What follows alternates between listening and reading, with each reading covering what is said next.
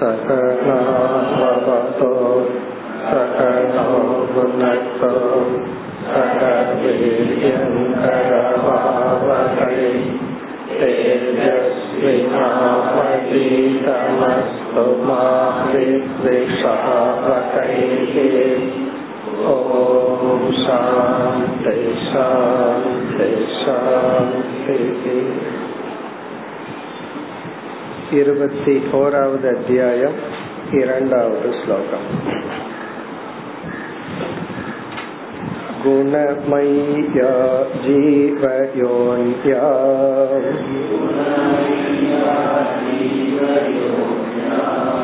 विमुक्तो ज्ञाननिष्ठया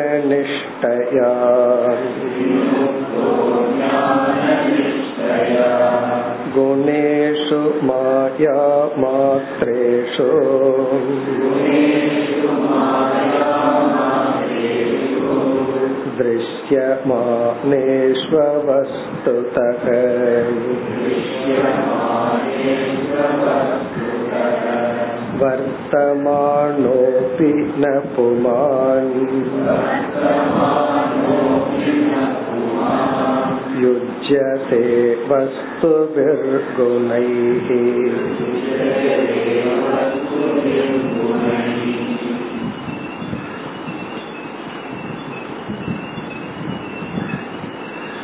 இந்த அத்தியாயத்தில் பகவான் சத் சங்கத்தின் மகத்துவத்தை பிரயோஜனத்தை கூற விரும்புகின்றார் சத் சங்கம் எப்படியெல்லாம் நமக்கு பயனளிக்கும்?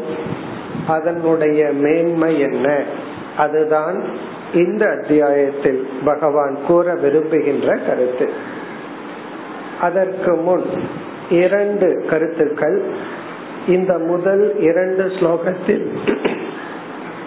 முழு வேதாந்தத்தினுடைய சாராம்சத்தை குறிப்பிடுகின்றார். சென்ற அத்தியாயத்தில் குணத்தை பற்றிய விசாரத்தை கூறி முடித்து எப்படி ஒரு சாரத்தை கூறினாரோ அதே போல் முதல் இரண்டு ஸ்லோகங்களில் வேதாந்தத்தினுடைய சாராம்சத்தை கூறி பிறகு திடீரென்று பகவானுக்கு ஒரு ராஜாவின் கதை ஞாபகத்திற்கு வருகின்றது. அதை கூறி பிறகு சத்சங்கம் தலைப்புக்கு வர இருக்கின்றார். இப்ப சென்ற வகுப்பில் சாராம்சத்தை பார்த்தோம். முதல் ஸ்லோகத்தில் முதல் வரியில் மனித சரீர மேன்மையை கூறி ஆனந்தம் பரமாத்மானம் ஆத்மஸ்தம் சமுபைதிமாம் ஆனந்த சொரூபமாகவும் பரமாத்மா சொரூபமாகவும் ஆத்மஸ்வரூபமாகவும் உள்ள என்னை ஞானத்தினால் ஒருவன் அடைகின்றான். பிறகு இந்த ஸ்லோகத்தில் ஞானத்தினால் நான் பிரம்மன் அகம் ஆத்மா அகம் ஆனந்த சொரூபக என்றெல்லாம் தெரிந்தும் பிராரப்த வசத்தில் அவன் ஷரீரத்தோடு இருந்து கொண்டிருந்தாலும் இந்த சரீரத்தை அவன் பொய்யாக பார்ப்பதனால் இந்த சரீர தர்மத்தினால் பந்தப்படுவதில்லை. அதைத்தான் கூறுகின்றார். குணேஷு மாயா மாத்ரேஷு அவஸ்துதக திருஷ்யமானேஷு. இங்க முக்கியம் என்னவென்றால் அவஸ்துதக. இது நான் அல்ல இது மெய் அல்ல இது பொய் என்று இந்த சரீரத்தை பார்ப்பவன்.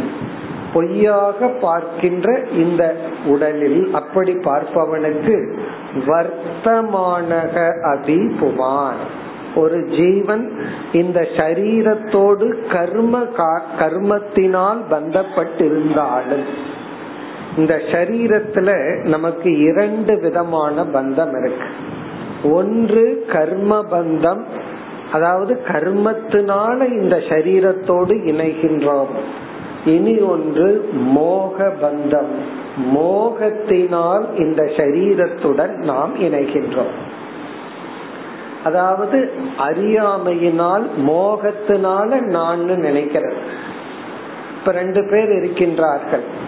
அதுல ஒரு தந்தை வந்து மகனிடத்துல மோகத்தினால இந்த மகனே நான் நினைக்கிறான். இனி ஒருவன் வந்து அப்படி நினைப்பதில்லை திருஷ்யமாக பார்க்கின்றான். அப்படி வர்த்தமானக அப்படின்னா கர்ம பந்தத்தினால் சரீர சம்பந்தத்தோடு இருந்த போதிலும். இவனுக்கு மோகம் போயிடுச்சு. நான்கிற அபிமானம் சரீரத்துல போயாச்சு. ஆனா அந்த கர்ம வினை போகவில்லை. அதான் பிராரப்த காலம். அப்படி இருந்த போதிலும் அவஸ்துபிகி குணைகி பொய்யான கர்ம உடலினுடைய தன்மைகளினால் ந யுஜ்யதே இவன் சேருவதில்லை சம்பந்தப்படுவதில்லை. அதுல பெரிய பொய் என்னன்னா இந்த உடல் இறக்க போகிறது. அதான் பெரிய பொய். காரணம் என்னன்னா இது ஒவ்வொரு க்ஷணமும் இறந்து கொண்டுதான் இருக்கின்றது. அப்ப என்ன போய் புதுசா இது போய் சாகிறதுக்கு? ஆகவே நாம எந்த நினைச்சு பயந்துட்டு இருக்கோம்? நான் இறந்து விடுவேன் நான் இல்லாம போயிருவேன் என்று அப்படிப்பட்ட தன்மைகளினால் இந்த ஜீவன் பாதிக்கப்படுவதில்லை. இப்ப இந்த அத்தியாயத்தினுடைய முதல் இரண்டு ஸ்லோகத்தில் வேதாந்தத்தினுடைய சார அம்சத்தை பகவான் கூறி முடித்து விட்டார். இனி அவர் வந்து சத் சங்கத்தை பத்தி சொல்லலாம்னு நினைச்சு அடுத்த ஸ்லோகத்துல வந்து சத் சங்கங்கிற தலைப்பை அறிமுகப்படுத்துகின்றார். மூன்றாவது ஸ்லோகம். सङ्गं न कुर्यात सताम् शिष्णोतरतृपां क्वचित्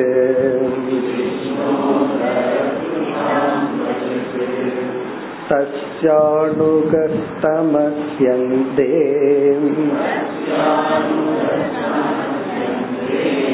पतत्यन्तानुकान्तवत्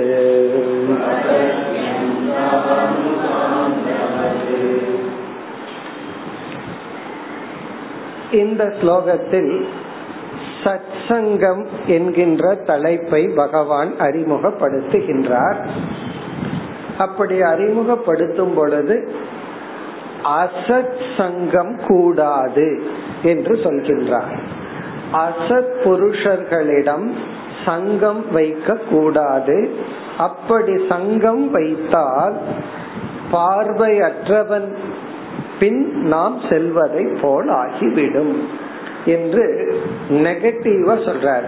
சத்புருஷர்களுடன் சங்கம் வைக்க வேண்டும் என்று சொல்வதற்கு பதிலாக அசத் புருஷர்களிடம் சங்கம் வைக்க கூடாது என்று இங்கு சத்சங்கம் என்ற தலைப்பை ஒரு கருத்தை ஒரு வேல்யூ அல்லது ஒரு சாதனையை அறிமுகப்படுத்துகின்றார். சங்கம் ந குர்யாத் அசதாம் அசத் புருஷர்களிடத்தில் சங்கம் ந குறியார் சங்கம் வைக்க வேண்டாம். அசத் புருஷர்களிடம் சங்கம் வைக்க கூடாது. இங்க அசத் புருஷன். அசத்ங்கிற வார்த்தைக்கு நம்ம வந்து வேதாந்தத்துல சொல்ற சத் அசத்துங்கிற அர்த்தம் கிடையாது. அசத்துங்கிற வார்த்தைக்கு வந்து நார்மலா என்ன அர்த்தம்? அசத் மீன்ஸ் நான் எக்ஸிஸ்டன்ஸ் அசத்னா இல்ல. அசத் புருஷர்களிடம் சங்க வைக்காதேன்னு நம்ம வேதாந்திக்கு அர்த்தத்தை எடுத்துட்டா என்ன ஆகும்? இல்லாத மனுஷங்களோட சங்கம் வைக்காத. இல்லாத மனுஷனோட எப்படி சங்கம் வைக்க முடியும்? அவரே போய் சேர்ந்துட்டாரு. அவரோட எப்படி சங்கம் வைக்க முடியும்னா? ஆகவே இங்க அசத் என்றால் இங்க எக்ஸிஸ்டன்ஸ் அர்த்தத்துல சொல்லப்படவில்லை. இருத்தல்ங்கிற அர்த்தத்துல சொல்லப்படவில்லை. இந்த சத்து அசத்துக்கு நல்லது கெட்டதுன்னு ஒரு அர்த்தம் இருக்கு.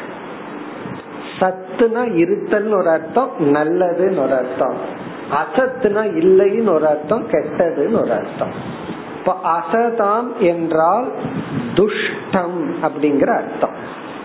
சத் அப்படின்னா சாது அசத் அப்படின்னா துஷ்ட ஜனானா. துஷ்டர்களிடத்தில் சங்கம் வைக்க கூடாது. இந்த இடத்துலயும் இனி ஒரு அர்த்தம் இருக்கு. துஷ்டர்கள் அப்படின்னு சொன்னா இங்கேயும் ரெண்டு அர்த்தம் இருக்கு.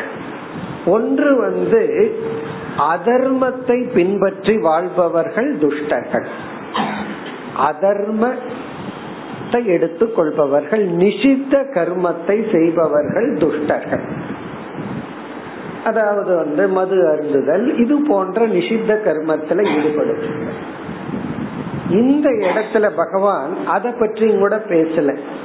ஏன்னா நிஷித்த கர்மத்தில் ஈடுபட்டுபவர்களிடத்துல சங்கம் வைக்க வேண்டாம்னு சொல்ல வேண்டிய அவசியம் கிடையாது. அந்த அளவுக்கு விருப்பம் இருக்கவர்கள் வந்து இத கேட்கிற சூழ்நிலையிலேயே இருக்க மாட்டார்கள். இந்த உபதேச கேட்கிற போல்டருக்குள்ளேயே வர மாட்டார் அவங்க வேற போல்டர்ல இருப்பார் இப்ப அவங்க கிட்ட நம்ம பேச முடியாது. இப்ப பகவான் யாருகிட்ட அட்ரஸ் பண்ணிட்டு இருக்கார்?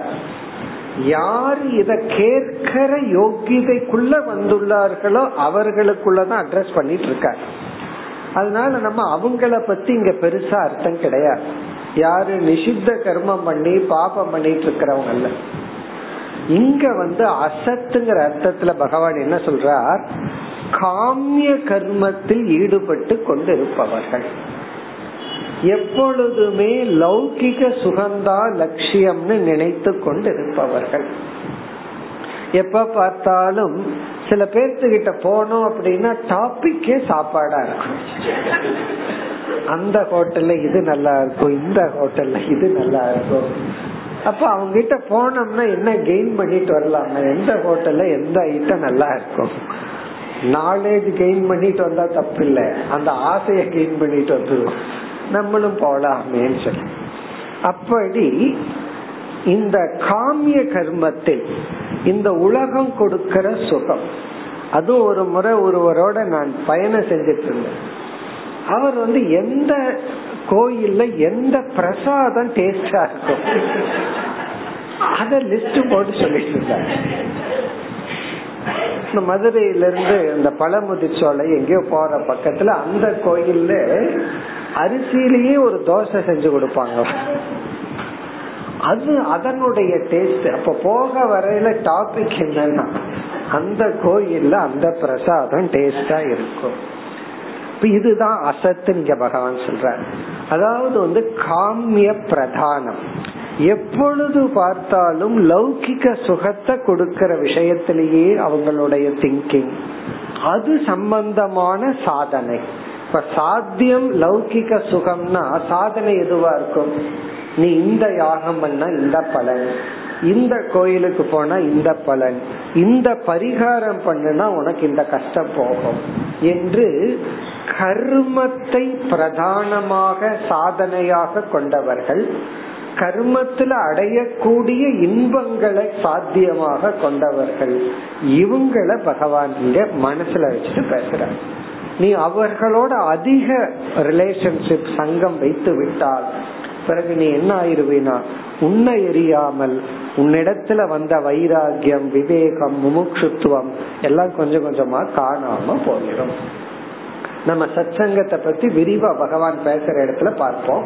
இப்ப இந்த இடத்துல அசதாம் என்றால் இல்லாமை என்று பொருள் அல்ல. ஈவன் நிஷித்த கர்மத்தை செய்பவர்களும் இன்க்ளூடட் பட் அது பிரதானம் அல்ல. அதனால அடுத்த சொல்லல பகவான் இந்த அசதாம்ங்கிற சொல்லை விளக்குகின்றார். யார் இந்த அசத் புருஷர்கள்? அதை கூறுகின்றார் சிஷ்ண உதர திருப்பாம் சிஷ்ணோதர திருப்பாம் என்றால் லௌகிக சுகத்தில் திருப்தி அடைந்து கொண்டு இருப்பவர்கள் உதரம்னா வயிறு. திருபாம் என்றால் சாப்பிடுவது வயிற்றுக்கு கிடைக்கிற நாக்குக்கு கிடைக்கிற சுகத்திலேயே இருப்பவர்கள். சிஷ்ண உதராம் என்றால் உடல் சுகத்திலும் நாக்குக்கு கிடைக்கின்ற சுகத்திலும் உடல் அலங்காரத்திலும் லௌகிக சுகத்தில் மகிழ்ச்சி அடைந்து இருப்பவர்கள். ஆனா வேதாந்தத்துக்கு வந்தவர்கள் யார் அப்படின்னா இந்த சுகத்துல வைராகியத்தை அடைந்தவர்கள். இந்த சுகம் அவர்களை சுகப்படுத்துகின்ற தன்மையை இழந்து விட்டது அப்படி இருப்பவர்கள் தான் சாஸ்திரத்திற்குள் வந்தவர்கள். இப்ப இங்க யாருன்னா? இங்க வந்து லௌகிக சுகத்தில் இருப்பவர்கள் தான் அசத் புருஷர்கள். அவர்களிடத்தில் சங்கம் கூடாது. சங்கம் கூடாது அப்படின்னு சொன்னா ரொம்ப க்ளோஸ் ரிலேஷன்ஷிப் எல்லாத்துக்கிட்டையும் நம்ம ரிலேஷன்ஷிப் வச்சுக்கணும். அவன் வந்து ரொம்ப சாப்பிடுறான் அவங்ககிட்ட பேச மாட்டான் அப்படி எல்லாம் அர்த்தம் கிடையாது. எல்லாத்துக்கிட்டையும் நம்ம பழகிறோம். பட் வந்து ரொம்ப க்ளோஸா நம்ம பழகிறது அது நமக்கு கூடாது. எந்த நேரத்திலும் எந்த சூழ்நிலையிலும். அதாவது இன்டிமேட்னு சொல்றோம்ல நம்ம எல்லாம் அப்படி பிரிச்சு வச்சிருப்போம்ல அவர் நம்ம ஃப்ரெண்டு தான். அது வேற. அவர் என்னோட ஃப்ரெண்டு அது அந்த அந்த ஸ்வரத்திலேயே தெரிஞ்சது எவ்வளவு க்ளோஸா இருக்கும் அப்படின்னு. அவர் என்னுடைய திக் ஃப்ரெண்டுன்னு சொல்லுவோம். அவர் என்னுடைய ஜஸ்ட் லைக் தட் ஃப்ரெண்டுன்னு சொல்லுவோம். அப்படி அவர்களிடத்தில் அதிக இருக்க கூடாது அப்படி இருந்தால் என்ன ஆகும்னா அவங்க வந்து அந்த லைஃப் ஸ்டைல் அந்த சாதனை சாத்தியத்தை பின்பற்றதுக்கு ஒரு பிலாசபி வச்சிருப்பார்கள். என்ன பிலாசபினா எப்படி சாகத்தான் போறோம்? எதுக்கு விரதம் எல்லாம் இருந்து? எதுக்கு உடலை வருத்திட்டு கஷ்டப்பட்டுட்டு சாகணும்? இருக்கிற வரைக்கும் அனுபவிப்போமே. இந்த மாதிரி சில ஸ்டாண்டர்டு பிலாசபி எல்லாம் அவங்களுக்குள்ள இருக்கும். அப்படி இருந்தா தான் அவங்க புத்தி வந்து அவங்கள டிஸ்டர்ப் பண்ணாது. அந்த லைஃப வாழ முடியும். என்ன ஆயிரும்னா நம்ம எரியாமல் அந்த தத்துவங்களை எடுத்து கொள்வோம். ஆனா சரிதானே? சொல்றது சரியா தான் இருக்கு. அவ கஷ்டப்பட்டு விரதம் இருந்து வேதாந்த கிளாஸ் படிச்சாலும் கடைசியில சுடுகாட்டுக்கு தான் போறான். நம்ம ஜாலியா சாப்பிட்டு என்ன பண்ணாலும் சுடுகாட்டுக்கு தான் போறோம். எல்லாம் போய் சேர்ற இடம் ஒண்ணுதானே? இதுல என்ன வித்தியாசம்? எது சௌரியமா இருக்கு? அதை எடுத்துக்கலாமே. அப்ப நமக்கு என்ன ஆயிடுதுன்னா இப்போ ஆமா எதுக்கு கிளாஸ் நம்ம எல்லாம் பேசாம தேர்ட் ஸ்டார் ஹோட்டலுக்கு போயிடலாமே அப்படின்னு தோணிடும் அப்படி சில தத்துவங்கள் அவர்களுடைய விஜயானமய கோஷம் அவங்களை ஏமாத்தினா தான் அவங்க சந்தோஷமா கில்ட் ஃபீலிங் இல்லாம போகத்தை அனுபவிக்க முடியும். அந்த புத்தி நமக்கு வந்து விடும் அதை இரண்டாவது வரியில சொல்ற தஸ்ய அணுகக தமசி அந்தே பததி. இவ்விதம் இருப்புகின்ற அசத் புருஷர்களை பின்பற்றுபவன் அவங்களுடைய வழியை பின்பற்றுபவன் தத்துவத்தை பின்பற்றுபவன் இத சாஸ்திர டேர்ம்ல சொல்லணும்னா சார்வாக மதம். இந்த சார்வாக்கர்களுடைய மதத்தை பின்பற்றுபவன் தஸ்ய அணுகக அந்தே தமசி பததி. தமசி டார்க்னஸ் அந்தே தமசி. அடர்ந்த இருளில் அஜானத்தில் பததி வீழ்கின்றான். அதாவது டார்க் டார்க்னஸ்னா அஜானத்தில் மோகத்தில் இவன் வீழ்ந்து விடுகின்றான். எப்படி? அந்தக அந்த அணுக அந்தவது. அந்த அணுகக என்றால் அந்தகன பார்வையற்றவன். அந்த அணுககன பார்வையற்றவனை பின்பற்றுபவன். எப்படி அவன் வீழ்வது போல் இவனும் வீழ்ந்து விடுகின்றானோ. அந்த என்றால் பார்வையற்றவனை பின்பற்றுபவன். எப்படி பார்வையற்றவன் வீழ்கின்றானோ அதுபோல் பின்பற்றுபவனும் வீழ்ந்து விடுகின்றான். அதனால நம்முடைய பிரையாரிட்டி மாற மாற நம்முடைய ரிலேஷன்ஷிப்பும் மாறும் மாற வேண்டும். மாறிவிடும். அது வேற சாய்ஸே இல்லாம மாறி போகும் நம்மளுடைய பிரையாரிட்டி முக்கியத்துவம் வேதாந்தத்துக்கு வர வர சில பேருக்கு நாம் அலர்ஜி ஆகி விடுவோம். நம்ம பார்த்தாவே அவங்களுக்கு அலர்ஜி ஆயிரும். இந்த ஆள்கிட்ட போன ஏதாவது தத்துவம் பேசுவான்ட்டு போயிடும். யாரும் பக்கத்துல வரமாட்டார்கள். அப்படி இல்லை என்றால் அந்த தத்துவம் பேசுபவர்களிடம் நாம் சென்றால் நாமும் வீழ்ந்து விடுவோம். இப்ப இந்த ஸ்லோகத்துல ஜஸ்ட் ஒரு இன்ட்ரோடக்ஷன் பகவான் வந்து அசத் சங்கம் வேண்டாம். உத்தவருக்கும் அல்லது உத்தவரை நிமித்தமா வச்சு வருகின்ற சந்ததிக்கு சத் சங்கத்தின் மகிமை. பகவான் சொல்ல போறார் யார் சத் புருஷர்கள் லட்சணம் கொடுக்க போறார். அந்த சத் சங்கம் எப்படியெல்லாம் நமக்கு பயனடைய போகிறது? இதெல்லாம் சொல்ல போறார். இதெல்லாம் சொல்லலாம்னு மனசுல நினைச்சார்.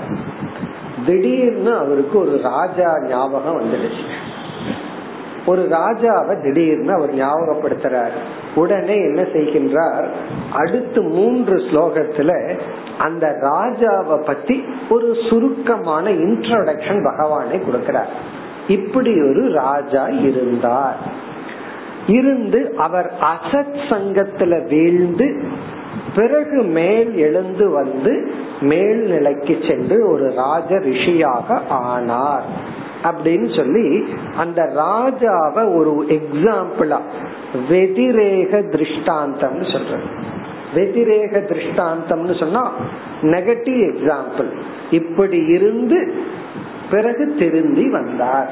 ஒழுங்கா இருக்கிறவங்க வந்து பாசிட்டிவ் எக்ஸாம்பிள் அன்வய திருஷ்டாந்தக. அன்வய திருஷ்டாந்தம்னா இவரை போல இருக்கணும். வெதிரேக திருஷ்டாந்தா அப்படின்னா இவரை போல இருக்க கூடாது அப்படி வந்து அந்த ராஜாவை ஞாபகப்படுத்துறார். அந்த ராஜாவை பத்தி ஒரு மூணு ஸ்லோகத்துல இன்ட்ரோடக்ஷன் கொடுக்கிறார். பிறகு ராஜாவினுடைய புலம்பல். அது அப்படியே இங்க கோட் பண்ற ராஜா என்ன மாதிரி புலம்பி பிறகு எப்படி மேலே வந்தார். அது அப்படி சைடு டாபிக்க இன்பிட்வீன் வந்துடுது இப்ப நம்ம வந்து அந்த ராஜாவினோட இன்ட்ரோடக்ஷனை பார்த்துட்டு அவருடைய புலம்புல அப்படியே நம்ம விட்டுட்டு சச்சங்கத்துக்கு நம்ம போயிடலாம் இப்ப இங்க யாரு ராஜா என்றால் புரூரவஸ் அப்படிங்கிற ஒரு ராஜா. ஒரு பெரிய சாம்ராட் ஒரு ராஜா புரூரவஸ். அந்த ராஜா வந்து அந்த காலகட்டங்கள்ல எல்லாம் நம்ம வந்து மகாபாரதத்துல எல்லாம் படிச்சு இது மகாபாரத காலகட்டம் தான் மகாபாரத யுத்தம் நடந்துட்டு இருக்கிற காலகட்டத்துல வாழ்ந்த ஒரு ராஜா.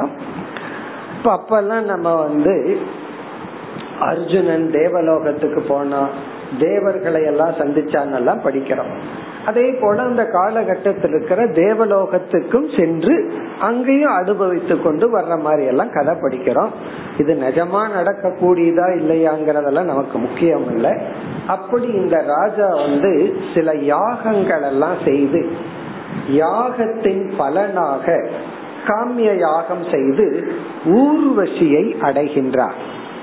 எப்படின்னா ஊர்வசி லோகத்துல போய் ஊர்வசியை அவர் அனுபவிக்கின்றார் அடைகின்றார். பிறகு கொஞ்ச காலம் இருந்துட்டு அவருக்கு வைராக்கியம் வருகின்றது.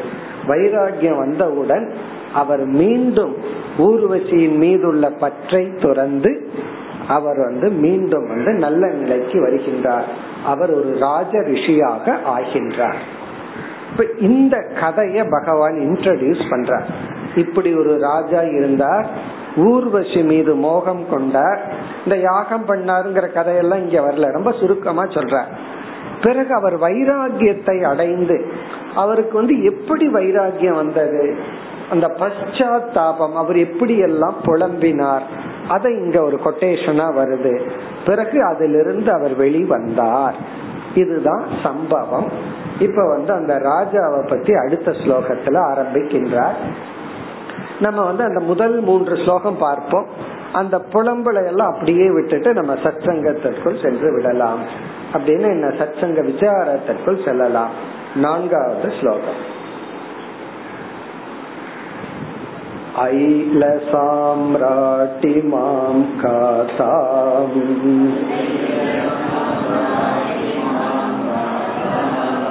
अगायत बृहत्स्रवाः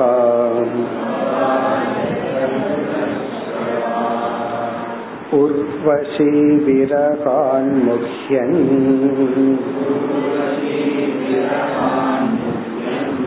निर्विन्न शोकसंयमे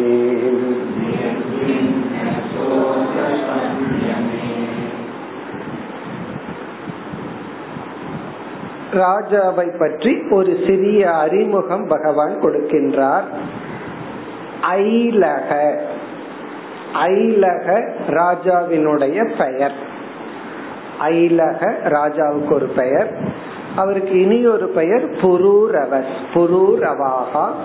அந்த ராஜா ஐலக என்றும் அழைக்கப்பட்டார். ஐலக சாம்ராட். சாதாரண ராஜா அல்ல சாம்ராட். பெரிய தேசத்துக்கு அவர் ஒரு அரசர். சாம்ராட் முதல் வரியில கடைசி சொல் பிருகத் பிருகத் ஸ்ரவாகா என்றால் பெரிய புகழ் பெற்றவர். ஸ்ரவாகா ஸ்ரவஸ்ன புகழ். பிருகத்னா பெரிய பெரும் புகழை அடைந்த ஒரு ராஜா. இமாம் காதாம் அகாயத. இந்த விதத்தில் அவருடைய வாழ்க்கையை அவர் கூறினார். இமாம் காதாம். காதாம்னா லைஃப். அவர் வாழ்ந்த வாழ்க்கையை அகாயதனா அவர் கூறினார். அவரோட லைஃப இந்த விதத்தில் அவர் பேசி உள்ளார் அது அப்படியே பகவான் எடுத்து ஒரு கொட்டேஷனா கொடுக்க போற இந்த மாதிரி அவருடைய லைஃப அவர் ரிஃப்ளெக்ட் பண்ணினார் பேசினார். இமாம்னா இனி வரப்போகின்ற. பிறகு அந்த ராஜாவை விளக்குகின்றார். அவர் என்ன ஆனார்? எப்படிப்பட்ட நிலையில பேசினார்? அவருக்கு என்ன ஆச்சு? உர்வசி விரகார் முக்கியன் நிர்விண்ணக சோக சம்யமே. நிர்விண்ணக வைராகியத்தை அடைந்தவராக இந்த விதத்தில் அவர் பேசினார். இந்த கதையை அவர் சொன்னார். எப்பொழுது? வைராகியத்தை அடைந்த பொழுது. எப்பொழுது வைராகியத்தை அடைந்தார்? சோக சம்யமே. சோகத்தின் முடிவில். அவருக்கு ஃபர்ஸ்ட் சோகம் வந்ததான் துயரம் வந்தச்சான். அந்த துயரம் வந்து வைராகியமாக பரிணாமத்தை அடைந்தது. ராமாயணத்துல பார்க்கிறோம் அல்லவா வால்மீகியினுடைய சோகம் ஸ்லோகமாக மாறியதுன்னு சொல்லி. அவருடைய சோகம்தான் சோகமா மாறி ராமாயணத்தை கொடுத்ததுன்னு படிக்கிறோம். அப்படி சோக சம்யமேன சோகத்தின் முடிவில் அந்த சோகம் வந்து அவரை அழிப்பதாக செல்லவில்லை. சில பேர்த்துக்கு சோகத்தினுடைய முடிவு மரணமா இருக்கும். சோகத்தை எப்படி முடிச்சுக்குவாங்க? மரணத்தில் முடிப்பார்கள். இவர் வைராகியத்தில் முடிக்கின்றார். அந்த சோகத்தின் முடிவில் வைராகியத்தை அடைகின்றார். அதாவது வைராகியத்தை அடைந்து அவர் கூறியதை கூறுகிறேன்னு சொல்றார். இதுல இருந்து எந்த போர்ஷன் நமக்கு பகவான் சொல்லலைன்னா? ஊர்வசிய வர்ணிச்சிட்டு இருந்திருப்பாரு அதையெல்லாம் இங்க பகவான் சொல்லல. இவர் ஆப்போசிட்டான டைம்ல சொல்ற அதாவது சரீரத்தை எல்லாம் நிந்தனை பண்ணி நான் வந்து ஏன் இந்த மோகத்துக்கு அடிமையானேன்னு சோகத்திலிருந்து வைராகியத்திலிருந்து பேசுற போர்ஷனை இங்க பகவான் சொல்ற அதற்கு முன்னாடி எப்படி எல்லாம் வர்ணிச்சாரோ அந்த போர்ஷனை இங்க பகவான் கூறவில்லை ஊர்வசி விரகா அதாவது இவர் வந்து அந்த கதைப்படி ஊர்வசி லோகத்துக்கு போறார். கொஞ்ச நாள் இருக்கார். எவ்வளவு நாள் அலவுடுனா எவ்வளவு நாள் புண்ணியம் இருக்கோ அவ்வளவு நாள் தான் அலவுடு. புண்ணியம் தீர்ந்தது அப்படின்னா அங்க நோ வேகன்சி நாட் அலவுடு அப்படி அந்த ஊர்வசி வந்து இவளை விட்டு விடுகின்றார். காரணம் என்ன? உன்னோட புண்ணியம் தீர்ந்துச்சு நீ போயிரு அவ்வளவுதான். அதாவது ஃபைவ் ஸ்டார் ஹோட்டலுக்கு போறோம். ரொம்ப மரியாதை கிடைக்குது. யாருக்கு கிடைக்கிற மரியாதை அது? நமக்கல்ல. நம்ம கையில் இருக்கிற பணத்துக்கு கிடைக்கிற மரியாதை. பணம் இல்ல அப்படின்னா அடுத்த நிமிஷம் என்னன்னா வாட்ச்மேனே உள்ளோட மாட்டான். அந்த இதுக்குள்ளேயே பவுண்டரிக்குள்ளேயே நம்ம போக முடியாது. அதே போல இந்த ஊர்வசியோட அவருக்கு கிடைச்ச ரிலேஷன்ஷிப் வந்து நம்ம மனித லோகத்துல கிடைக்கிற ஒரு கணவன் மனைவி வாழ்ந்திருக்காங்க. சந்தோஷமா கொஞ்சம் வருஷம் வாழ்ந்திருக்காங்க. கணவனுக்கோ மனைவிக்கோ உடல்நிலை சரியா இல்லாம போயிடுச்சு அதாவது வயசாயிடுச்சு. கை கால் உடஞ்சிடுச்சு. ஆனா இந்த பந்தம் இருக்கே அதுல வந்து ஒரு கிராட்டிடியூடு ஃபார்ம் ஆகுது. உன்னால நான் சந்தோஷமா இருந்தேன் என்னால நீ சந்தோஷமா இருந்த. இப்ப வாழ்க்கை பூரா உன்னை காப்பாற்றுகிறேன். யாரோ ஒருத்தருக்கு என்ன ஆனாலும் அந்த பைண்டிங் ரிலேஷன்ஷிப் எல்லாம் மனுஷனுக்கு மனுஷன் இருந்துச்சு. ஆனா ஊர்வசிக்கிட்ட அதெல்லாம் கிடையாது. உன் பாக்கெட்ல பணம் இருக்கா? உன் கையில புண்ணியம் இருக்கா? நீ இங்க இருக்கலாம். புண்ணியம் தீர்ந்தா ஓடி போயிரு. சோ அப்படி பூர் ஊர்வசியிடமிருந்து விலகி வருகின்றார். அப்பொழுதுதான் இவருக்கு உண்மை புரியுது. உண்மையான அன்பு பாசமெல்லாம் இங்க கிடையாது. ஏதோ புண்ணியம்ங்கிற பணத்தை கொடுத்துட்டு தான் நான் இங்க இருந்தனே தவிர அவளும் உண்மையா என்னை நேசிக்கவில்லை. அப்ப அந்த தியாகம் அன்பு விட்டு கொடுக்கறது இதெல்லாம் இல்லை அப்படின்னு சொல்லி அவருக்கு ஒரு சோகம் வருது. அந்த சோகத்துல விவேகம் ஏற்படுகின்றது. அந்த விவேகத்திலிருந்து அவர் என்ன சொன்னார்? என்ற கதையை நான் சொல்ல போகின்றேன். ராஜாவோட ஒரு கதைய சொல்றேன். அந்த சூழ்நிலைய அந்த பேக்ரவுண்ட பகவான் ஃபர்ஸ்ட் இந்த மூணு ஸ்லோகத்துல சொல்ற நம்ம பேக்ரவுண்ட் மட்டும்தான் பார்க்க போறோம். என்ன பேக்ரவுண்ட்ல அவர் இந்த மாதிரி பேசினார். ஊர்வசி விரகாத் முக்யன் முதல்ல மோகத்தை அடைகின்றார். அவளுடைய பிரிவினால் மோகத்தை அடைந்து சோகத்தை அடைந்து பிறகு வைராகியத்தை இந்த இடத்துல வைராகியம்னா ஆரம்பத்துல ஒரு விரக்தி அடைகிறார். அதாவது இம்மெச்சோடு வைராகியம் அந்த இடத்துல வைராகியத்தினுடைய ரிஃபைனா கிடையாது. வைராகியம் பழுக்கவில்லை. வைராகிய அன்ரிஃபைன்டு வைராக்கியம். இந்த ரிஃபைன்ட் ஆயில் சொல்றோம்ல இது ரிஃபைன் பண்ணாத வைராக்கியம். அதனால அந்த வைராக்கியத்துல ஒரு வெறுப்பு கோபம் சோகம் எல்லாம் கலந்திருக்கு. அந்த நிலையில அவர் இவ்விதம் பேசினார். இப்ப ஆரம்பத்துல அப்படித்தான். ஆரம்பத்துல வைராக்கியம் வந்து ரிஃபைன் ஆகிறதுக்கு முன்னாடி அதுல கொஞ்சம் வெறுப்பு கலந்திருக்கும் ஃப்ரஸ்ட்ரேஷன் இருக்கும் கொஞ்சம் கோபம் இருக்கும் எல்லாம் கலந்திருக்கும். அந்த நிலையில் இவர் இவ்விதம் பேசினார் அப்படின்னு சொல்றார் இனி அடுத்த இரண்டு ஸ்லோகத்தில் மேலும் ராஜாவினுடைய மனநிலை சூழ்நிலையை பகவான் வர்ணிக்கின்றார் அடுத்து ஐந்தாவது ஸ்லோகம் त्यक्त्वात्मानं व्रजन्ति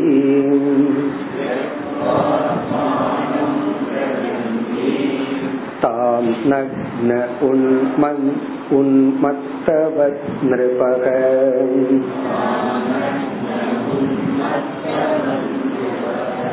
पिलपन् अन्वगाजाये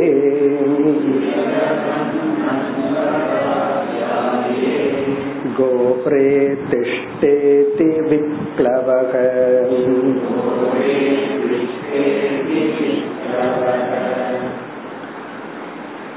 இந்த ஸ்லோகத்தில் மீண்டும் புரூரவஸ் அந்த ராஜாவினுடைய மனநிலையை வர்ணிக்கின்றார். இவருக்கு வந்து ஒரு வெறுப்பு விரக்தி ஏற்பட்டு ஒரு குழப்பம் எல்லாம் கலந்து இருக்கு அதாவது ஆரம்பத்துல எல்லாமே தெளிவா இருக்க மைண்ட் கொஞ்ச நேரம் மோகத்தில் இருக்கும் கொஞ்ச நேரத்துல தியானத்தில் இருக்கும். கொஞ்ச நேரத்துல வந்து லோபத்துல இருக்கும் கொஞ்ச நேரம் பொறாமையில் இருக்கும். இப்படி வந்து மைண்ட் வந்து எல்லா உணர்வுகளோடு கலந்து இருக்கும் நம்ம வந்து ஒரே இடத்துல ரெண்டு இருக்காது. அந்த லாஜிக் எல்லாம் மைண்ட்ல கிடையாது. ஒரே இடத்துல இருளும் ஒளியும் இருக்காது. அது அது ரைட் ஆனா அந்த ஒரு மைண்ட் இருக்கு அது அங்க எல்லாம் இருக்கும். ஒரே நேரத்துல இருக்காது அவ்வளவுதான். ஒரு நேரத்துல கோபம் இருக்கும் ஒரு நேரத்துல அன்பு இருக்கும் இப்படி மாறி மாறி இருக்கும் அப்படி குழம்பிய விரக்தி அடைந்த மனநிலையில் இருக்கின்ற அந்த ராஜாவினுடைய மனநிலையை வர்ணிக்கின்றார். என இந்த மனநிலையிலிருந்து இப்படியெல்லாம் அவர் புலம்பினார் என்று பகவான் சொல்ல போறார். அதாவது யார் இந்த ஊர்வசி? தியக்துவா ஆத்மானம் பிரஜந்தி. தன்னை விட்டு விட்டு செல்பவள். கிராட்டிடியூடு நன்றி உணர்வு அதெல்லாம் கிடையாது. தெக்துவா விட்டு விட்டு ஆத்மானம் தன்னை விட்டு விட்டு பிரஜந்தின் செல்பவள் யார்? இந்த ஊர்வசி. உன்மத்தவத் நிருப்பக ஒரு பைத்தியத்தை போன்ற மனநிலையை அடைந்த அந்த ராஜா. இதெல்லாம் அவருடைய பிகினிங் ஸ்டேஜ் ஆரம்ப காலத்தில். உன்மத்தவத் உன்மத்தகன பைத்தியம் உன்மத்தவத் நிற்பக ஒரு கலங்கிய மனநிலையை அடைந்த இந்த ராஜா தாம் அவளை எப்படிப்பட்ட அவள் தன்னை விட்டு விட்டு சென்று விட்டாள்.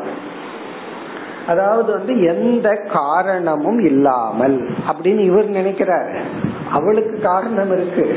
என்ன காரணம்? புண்ணியம் போயாச்சு. அப்படிங்கறது அவளோட காரணம். இவருக்கு அதெல்லாம் தெரியல. சில ஃப்ரெண்ட்ஸ் நம்ம திடீர்னு விட்டுட்டு காரணம் இல்லாம போயிட்டா எப்படி நம்ம மைண்டுக்கு புலம்புறோம்? ஒரு காரணமும் இல்லாம பேச்ச நிறுத்திட்டாங்க. ஒரு காரணமும் இல்லாம எங்கிட்ட பேசுறது இல்லையே. என்ன வெறுத்துட்டு போயிட்டாங்கன்னு எல்லாம் புலம்புறம் அல்ல அதே போல இவர் அப்படித்தான் நினைக்கிறார். ஒரு காரணமும் இல்லாமல். அது புரியல இப்ப இவருக்கு. பின்னாடிதான் புரிய போகுது. புண்ணியம்ங்கிறது இல்ல அப்படின்னு. புண்ணியம் தீர்ந்தாச்சு. அல்லது வேற ஆங்கிள் சொல்லணும்னா இவருக்கு புண்ணியம் ரொம்ப இருக்கு அதனால விட்டுட்டு போயிட்டா. உண்மைதானே? அதனால அதனாலதான் இவருக்கு வைராகியம் வந்து ஞானியே ஆகிறார் அப்ப இவருக்கு ஞானி ஆகிற அளவுக்கு புண்ணியம் இருக்கிறதுனால அவள் விட்டு விட்டு சென்று விட்டாள். அத பின்னாடி சொல்லுவார் என்ன புண்ணியம் பண்ணனோ விட்டுட்டு போயிட்டா? அப்படின்னு சொல்லி அத பின்னாடி சொல்லுவார். அப்படி உண்மத்தவர் நிருப்ப ஆனா இப்ப இருக்கிற ஸ்டேட் ஆஃப் மைண்ட் என்னன்னா பைத்திய பிடிச்சவனை போல இவர் இருக்கின்றார். பிறகு என்ன ஆகின்றது? விலபன் அன்பகாத் விலபன் துயரப்பட்டு கொண்டு அவள் பின் தொடர்கின்றாள். அவ விட்டு போகும்போது இவ மன இவர் மனநிலை எப்படி இருந்துச்சா? அவளை தொடர்ந்து ஜாயே திஷ்ட அதாவது ஒரு ஸ்டேட் ஆஃப் மைண்ட்ல என்ன சொல்றாளா அன்புக்குரியவளே நீ என்னை விட்டு போகாதேன்னு சொல்றாளா சொல்றாரா? அடுத்த வார்த்தை கோரே திஷ்ட. உடனே தவறான சொல் கோரமானவளேன்னு சொல்லி அதாவது வெறுப்பை வெளிப்படுத்துகின்ற சொல்லால் அழைக்கின்றார். அதாவது ஜாயேனா அன்புக்குரியவள். கோரே அப்படின்னா கோரமானவள். அதாவது வந்து என்னை துன்புறுத்துபவள். பாபி அப்படின்னு எல்லாம் சொல்றேன் அப்படி இந்த குழந்தைகள் மீது பெற்றோருக்கு வந்து என் செல்லம்னு சொல்லிட்டு நாசமா போன்ட்டு அடுத்தது அடிக்கிறேன். ஒரு வார்த்தை என்னுடைய செல்லமே. அடுத்தது போது என்ன தலைவலியோ நீ வந்து எனக்கு பிறந்தேன்னு சொல்லிட்டு அடிக்கிறேன். அடுத்த வார்த்தை ஆப்போசிட் சனினே அதான் அந்த வார்த்தை வரல. இப்பதான் வந்து கோரே ஈக்குவல் டு சனியனே. என்ன வார்த்தைன்னு தேடிட்டு இல்லை அதாவது ஒரு வார்த்தை அன்புக்குரியவளே அடுத்த வார்த்தை சனியனே கோரே.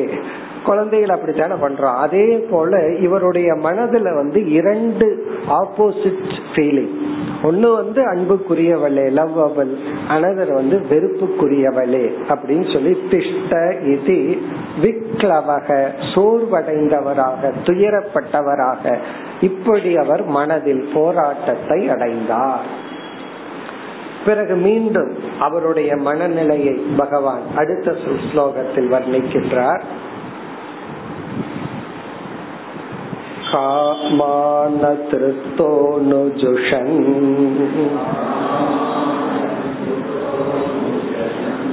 क्षुल्लगान् वर्षयामि मीः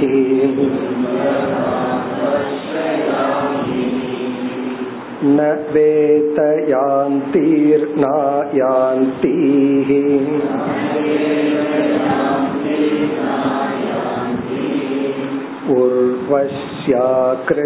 उर्वश्याकृष्टचेतनक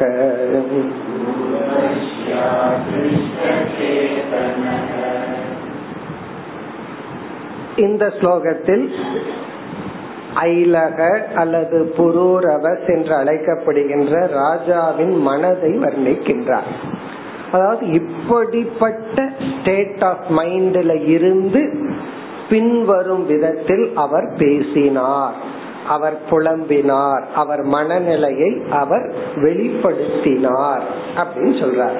என்ன ஸ்டேட் ஆஃப் மைண்ட் அதாவது வந்து வைராகியம் முழுமையாகவும் வரவில்லை. பக்குவமும் வரல. மோகத்திலிருந்தும் எழுந்து விட்டார். பிறகு எப்படியெல்லாம் அவர் மனநிலை இருந்தது. மிக அழகா வர்ணிக்கிறார் பகவான். Come on அத்ருபக அனுஜுஷன் ஷுல்லகான் ஷுல்லகான் come on.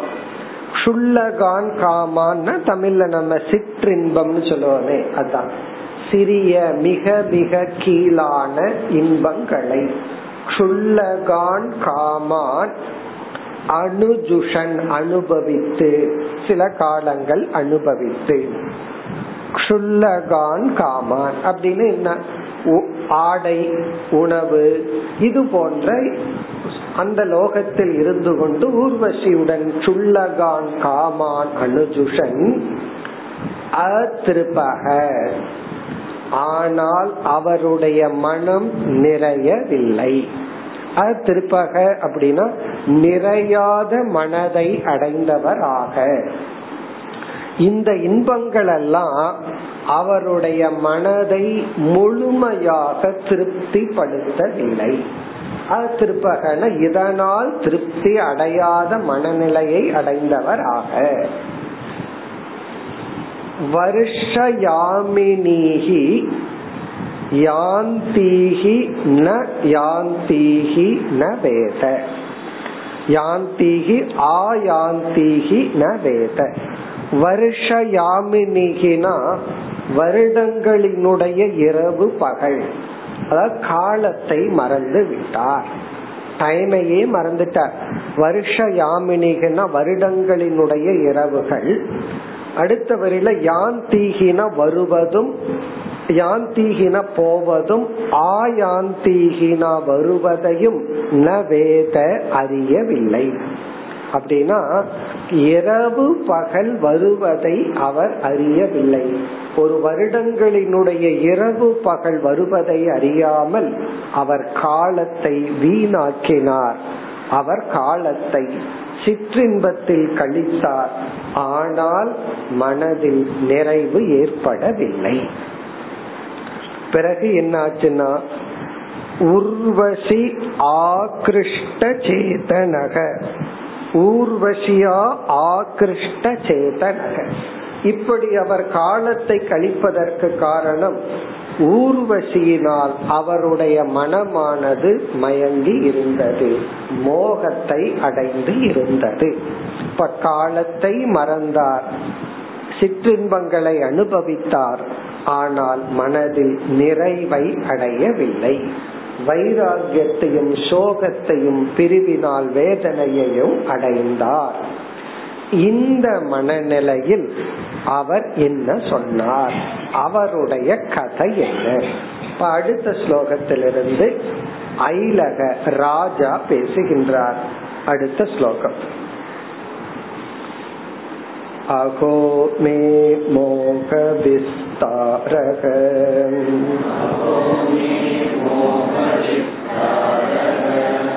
कामकश्मलचेतसः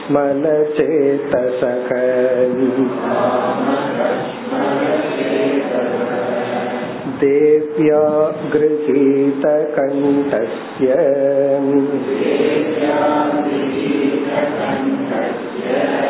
नायुः कण्ठा इमे स्मृताः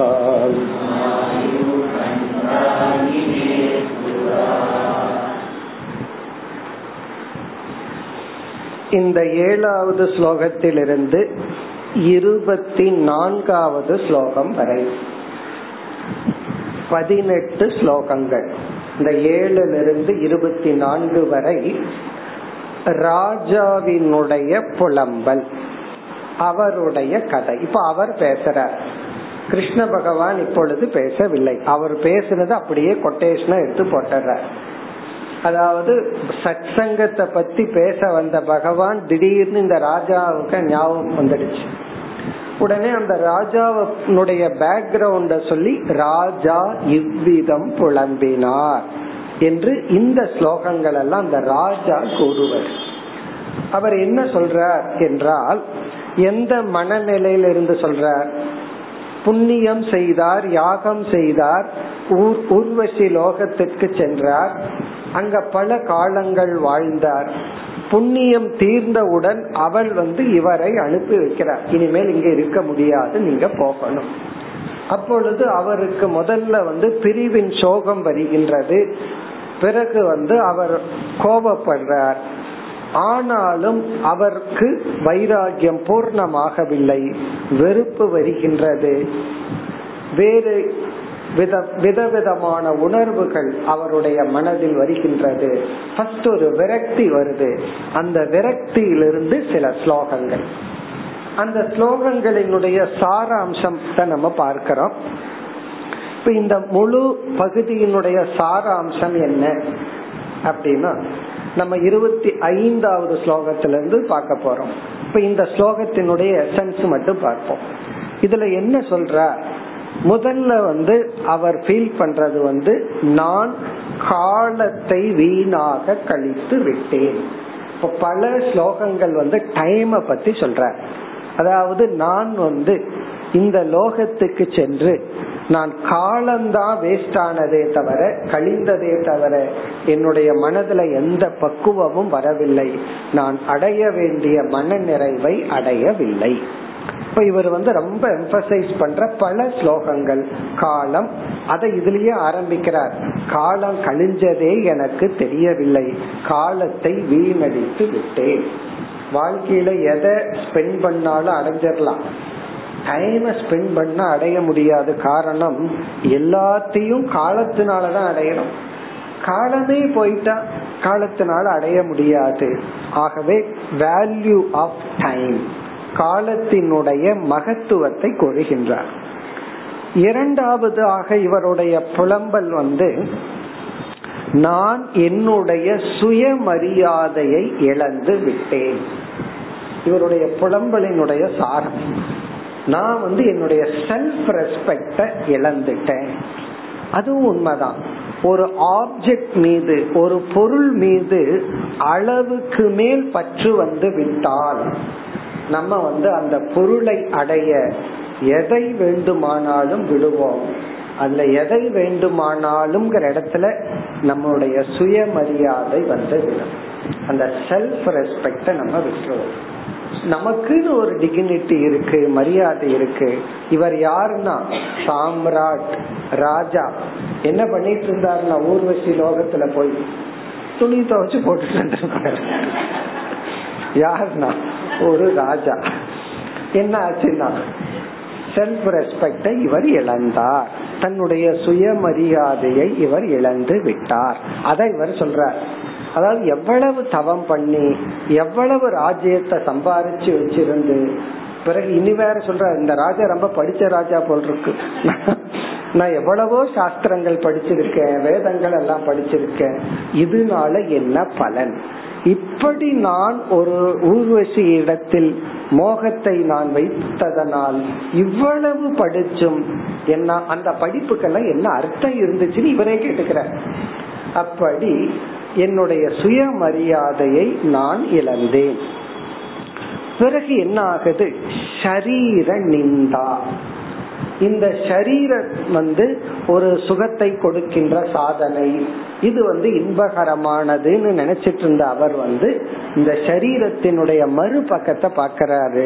இது வெறும் தசை எலும்பு மலம் போன்றவற்றினுடைய சேர்க்கதான் அப்படின்னு சொல்லி சில ஸ்லோகங்கள்ல சரீரத்தை நிந்தனை செய்கின்றார். இதெல்லாம் இவர் வந்து இந்த வேகாத மனசிலிருந்து பேசின வார்த்தைகள். மனது நல்லா வெந்துடுதுன்னா ரொம்ப அழகா வைராகியத்தை பத்தி பேசியிருப்பார். இந்த அறகுறை மனதிலிருந்து பேசுகின்ற சொற்கள். அதனால என்ன பண்றாரு? சரீரத்தை நிந்தனை செய்கின்றார். முன்ன வந்து ஒரு விதத்துல வர்ணிச்சிருப்பார். இப்ப அதுக்கு ஆப்போசிட்டா வர்ணிக்கின்றார். காரணம் என்ன? இந்த சரீரம் வந்து போக சாதனம் அல்ல. இது ரோக சாதனம். இது நோய்க்கான இடம். ஒவ்வொரு அங்கத்திலையும் ஒவ்வொரு நோய்கள் தான் வந்து குடியிருக்கும் அப்படிங்கிறார். பிறகு அடுத்தது ஒரு லைட்டா அப்படியே விவேகம் வருது. என்ன விவேகம் வருது அப்படின்னு சொன்னா நம்ம வந்து இந்த சத் சங் அசத் சங்கம் கூடாது. பகவான் அறிமுகப்படுத்தினார். அதாவது இவர் வந்து அசத் சங்கம் கூடாதுன்னு சொல்ல ஆரம்பிக்கிறார். மேபி இந்த ஊர்வசியை இன்ட்ரடியூஸ் பண்ணி விட்டது இனி ஒரு ராஜாவோ என்னமோ நமக்கு தெரியல. வேறொரு அசத் சங்கம் இவருக்கு கிடைச்சிருக்கும் போல் இருக்கு. அந்த அசத் சங்கத்தினாலதான் இவர் இப்படி போய் விழுந்திருப்பாரு என்னமோ. அதனால சில ஸ்லோகங்கள்ல அசத் புருஷர்களுடன் சங்கம் வைக்க கூடாது அப்படி வச்சிட்டோம்னா நம்ம எரியாமல் அவர்களுக்கு யாரிடத்துல எல்லாம் பற்று இருந்ததோ அதுல நமக்கும் பற்று வந்து விடும் அப்படிங்கிற கருத்தும் வருகின்றது. பிறகு அடுத்து அப்படியே இந்த வெறுப்பு ஃப்ரஸ்ட்ரேஷன் இதெல்லாம் போய் அப்புறம் ரிஃபைன் ஆகிறாரு. ரிஃபைன் ஆகி என்ன சொல்றாரு? இன்பத்தை அனுபவிப்பதனால் இன்பத்திலிருந்து மீள முடியாது. விவேகத்தினால் தான் மீள முடியும் என்ற கருத்துக்கு வர்ற நம்ம நினைக்கிறோம் அனுபவிச்சா எல்லாம் ஆசை சரியா போயிரும் அப்படின்னு. இவர் சொல்றாரு அனுபவிச்சா வயசும் ஆரோக்கியம் தான் போகுமே தவிர அறிவெல்லாம் வராது. காலம் போகும் ஆரோக்கியம் போகும் அறிவு வராது. இதுதான் இவருடைய புலம்பலினுடைய சாராம்சம். இந்த ஸ்லோகத்தில் எப்படி ஆரம்பிக்கின்றார்? அகோ மே மோக விஸ்தாரக. அகோ நம்ம ஐயோன்னு சொல்லுவோம்ல அது சமஸ்கிருதத்துல அகோ ஐயகோ மே மோக விஸ்தாரக. என்னுடைய மோகம் எவ்வளவு தூரம் பறந்துள்ளது என்று பாருங்கள் அப்படின்னு தனக்குத்தானே புலம்பிக் கொள்கின்றார். காம கஷ்மல சேதசக. ஆசையினால் அழுக்கு அடைந்த என்னுடைய மனம். கஷ்மலம்ங்கிற வார்த்தை கீதையிலையும் படிச்சிருக்கிறோம். காமத்தினால் அழுக்கை அடைந்த என்னுடைய மனதினுடைய மோகத்தை பாருங்கள். ஆயு கண்டா இமே நஸ்மிருதா. இந்த மோகத்தில் இருந்த நான் ஆயுளை காலத்தை நான் மறந்து விட்டேன் என்று ஆரம்பிக்கின்றார். இப்படி ஆரம்பித்து இருபத்தி நான்காவது ஸ்லோகம் வரை நம்ம சொன்ன கருத்தினுடைய சாராம்சம். அதற்குள்ள வெறுப்ப பார்க்கிறோம் விரக்திய பார்க்கிறோம். பశ్చాத்தாபம் தன்னைத்தானே நிந்தனை செய்து கொள்கிறத பார்க்கிறோம். ஷரீர நிந்தனை பண்றார்.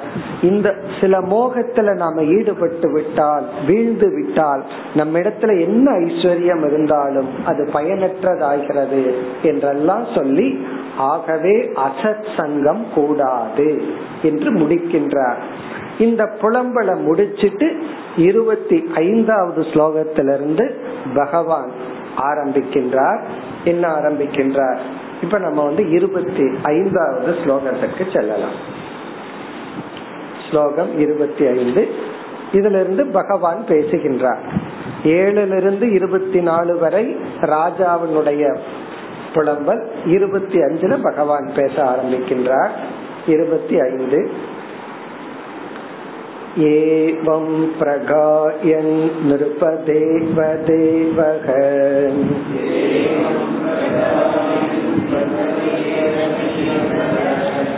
स उर्वशी लोकमतो विहाय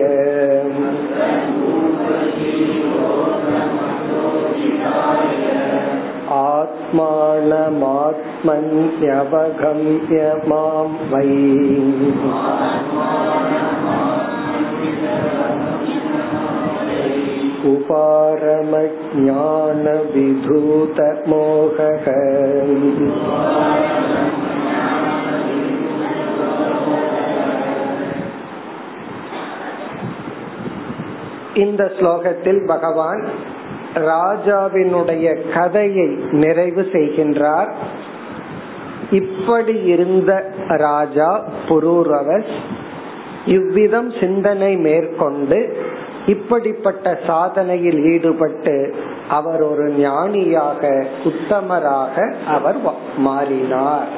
அப்படின்னு சொல்லி ராஜாவினுடைய கதையை கன்க்ளூட் பண்ணிட்டு அடுத்த ஸ்லோகத்திலிருந்து தான் சத்சங்கத்தின் மகிமையை ஆரம்பிக்கின்றார்.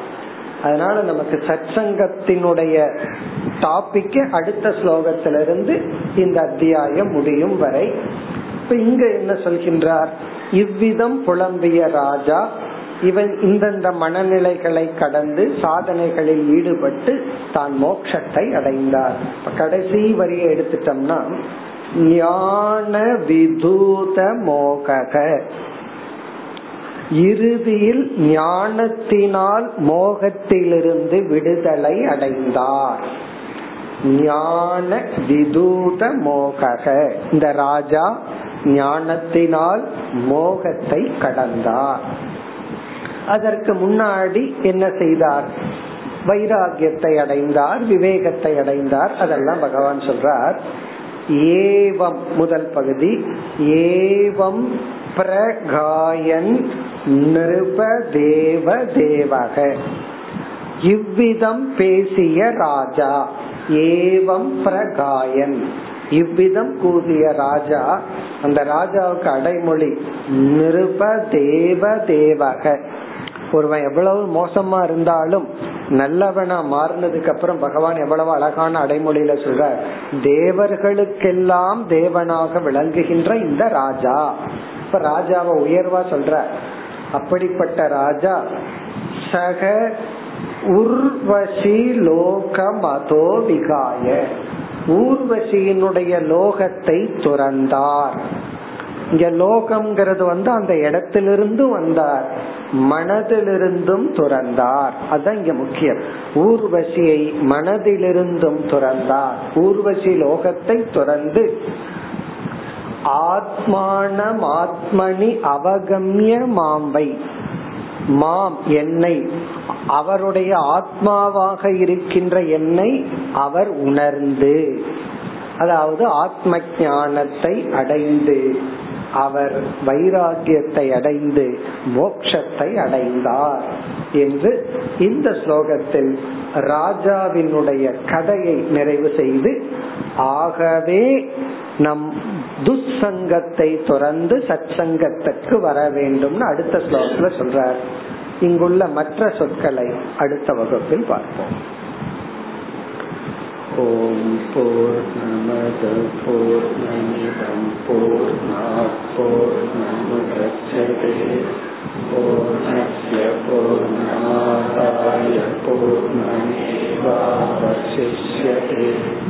போர் நமுதச்சதே பூர்ணய பூர்ணமாதாய